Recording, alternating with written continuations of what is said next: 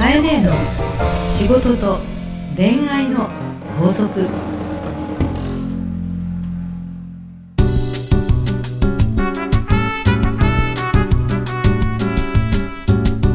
番組ナビゲーターのナグーです。カエネの仕事と恋愛の法則始まりました。カエネ今月もよろしくお願いいたします、はい、よろしくお願いいたします。ね、すっかり9月にうん。入ったわけですが、はい、あのぶっちゃけ、はい。えーこの番組収録です、うん。で前回カエネにあったのが7月24日で、おえーまあ、およそ1か月ぶりにですね、うん、まあ、この今配信を収録してるわけですよ。あのそこまでばらしちゃってるけど、8月休んでたのかいって感じですけども、いやいやいやまあ毎週ねお盆があったり毎とかね、たんですけど。休みがあったからいねや。何が言いたいかというと、うん。この夏をですね、うん。ちょっと振り返って、うん、まあ、8月どんな風だったのかなっていうのを聞きたかっ 何々どんな風だったか。たどどんな夏だったのか。いやというよりさ、はい。私の目の前にはナグいるんだけど髪染めた？え髪あ1なんかさか月前くいやだけど赤いよ。そ本当ですか？なんか確かに染めましたけど。に兄ちゃんになったね。じいちゃん。兄ちゃん。あ兄ちゃん。兄ちゃん。お兄ちゃん。あなんかヤンキーとは言わない。やそんな赤くはないですけどね。確かに染めなんかましたけど。1か月会うとほら日焼けで髪焼けたのかなと思って。それかあの学生とかがよく、うん。ひと夏過ぎるとちょっとなんかこうそうそうそう。あの悪くなってるって夏いう。休みが明けてみるとあれみたいな。もう僕40ですから。ああそうなんだっけ？お兄ちゃんになったなと思ったけどいやいやいや兄ちゃんね。はい40歳のお兄ちゃんがはい。夏に何か悪いことしたんじゃないってぐらい赤くなってるわと。いやもうね悪いことしたくても、うん、雨ばかりでね。確かにね、特に関東圏内は、うん、ナグーは可愛いお子ちゃん2人いるからさ、はい。今ね特に遊びに行くのにもプール行くにも、なかなか行けなかったかな。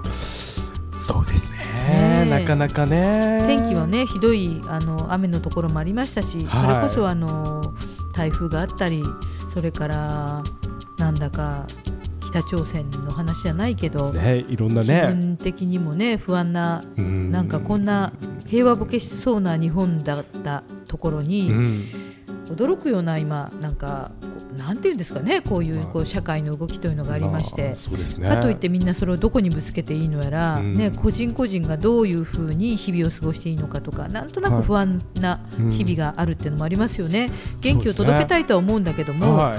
まあ、天気も悪かったり地球環境温暖化っていうのもあるんだろうし、はい。ね、かと思えばそういうなんか世界的なことの動きも不安感があったりとかでえいろいろ真面目に考えていきたいよねってことをいやちょっと投げ投げかけていくことをはい。やっぱりしていきたいなとこの秋から思いますよ。え。そうですか、うん。ちょっと軽い気持ちで夏の思い出を聞いたらまさかこんな、あの私は毎日真剣に生きてるよ、ナすグ。みません。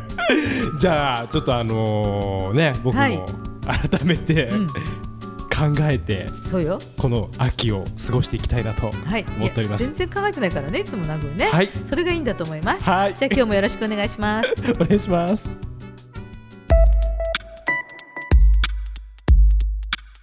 さあ今日も皆さんから届いたメッセージをご紹介していきますポッドキャストネーム憧れのカエネー2号さんですこんにちはうん、こんにちは。カエネーのような独立した女に憧れています、おう私はコミュニケーションと外国語が得意なので、はい。自分の能力を生かしたビジネスを展開したいと思います。はい。またポッドキャストネームも、はい。かえねえ2号って書いてある。今ですか？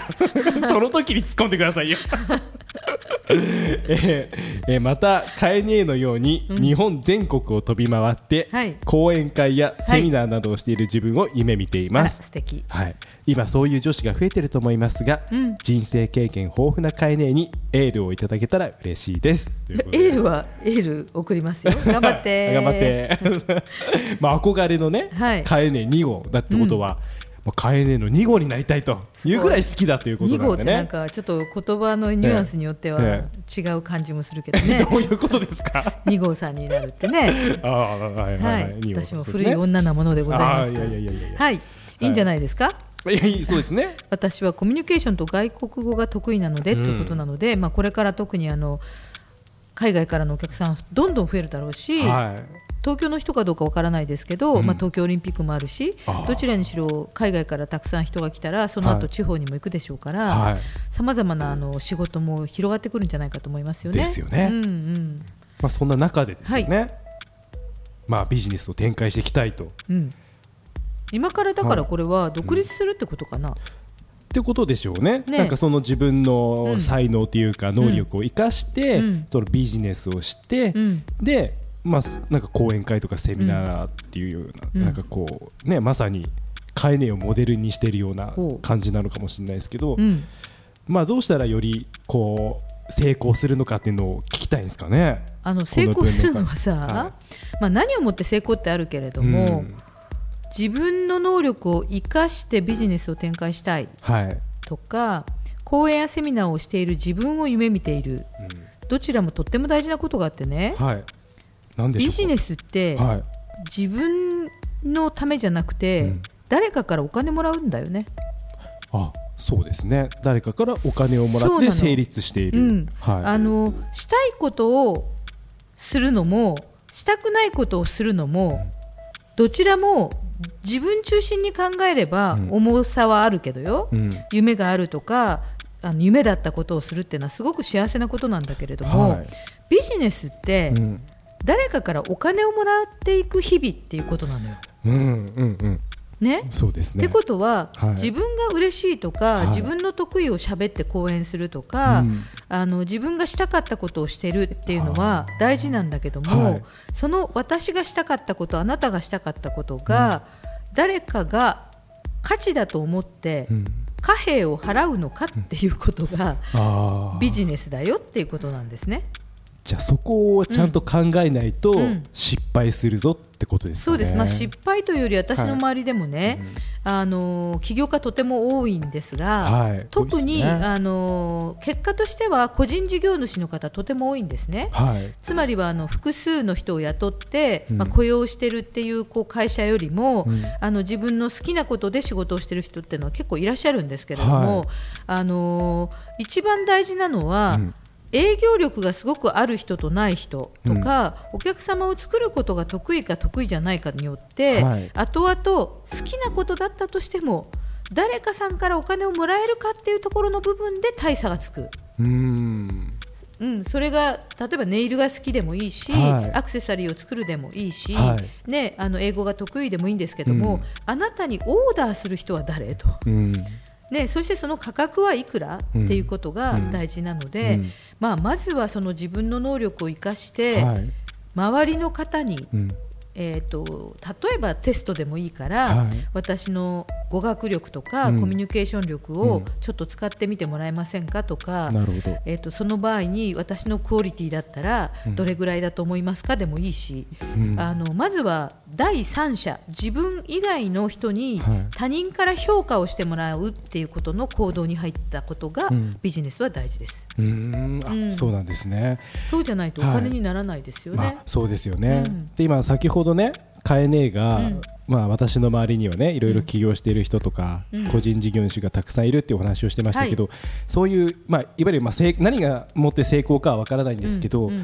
まあ、あえて、まあ、その成功っていうくくりで、なんか皆さんがなんか共通している何かって何かあるとしたら何かあります、まあ、共通はよくこの講座でもよくよく言うかもしれないけど、はい。まあ本当に成功している人はポジティブですよ。あやっぱり、うん。うん。こう這い上がってくるポジティブっていう力ってい。あのなんかすごくお調子者とかそういう意味じゃなくて、はい。何かが起きた時に、うん。えっ、と暗い方に意識を持っていかない。はい。何が来てもあ勉強になるあとか、はい。何かこうアクシデントが起こっても、うん。これを生かそうとか、えっと、経験してなかったら次に行けないよねとか、うんうんあのどんなことが起こっても、はい。それを肥やしにしていこうっていう思考をしている行動をしている方が多いですね。そっか。うん、だから結局やっぱりそういう人だと、うん。その人を応援したくなるしそうですよね。だからやっぱり結局行き着くところは、うんこういかに自分が輝けるか、うん。やっぱ輝いてる人にみんなこう寄ってきそうですよますもんね。ね。それはあると思います。はい。あのその人のそばにいると、自分たちもポジティブになるとか、うん。明るくなれるっていうのはありますよね。そういう人のほ周りに人が多くなるしうん。っていうのはあると思うんですけどね。ですね。まあでもあのちょっと話戻るけども、はい。えっと今一度ビジネスを展開したいならば、うん。えっと誰かのため、はい。誰のためうん。に何を提供するのかここをきちっと、えっと、目的と対象と根付けを考えておかないとビジネスにはならないよっていう話ですね。ボランティアとビジネスは全然違う、ははい。うん、と思います。わかりました。はい、ではカエネーの法則をよろしくお願いします、はい、今日の法則はしたいことを仕事にするのは素敵だけど自分のためだけではなく誰のため？それをしっかり考えたい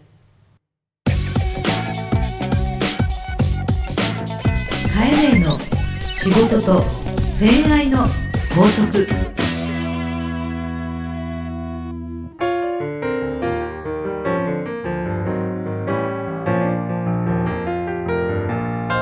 カエネの仕事と恋愛の法則いかがでしたか？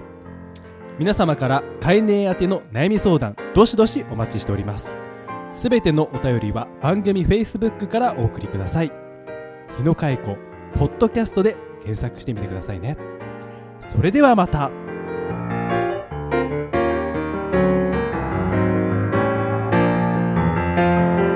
この番組は株式会社ハーストーリーの提供でお送りしました。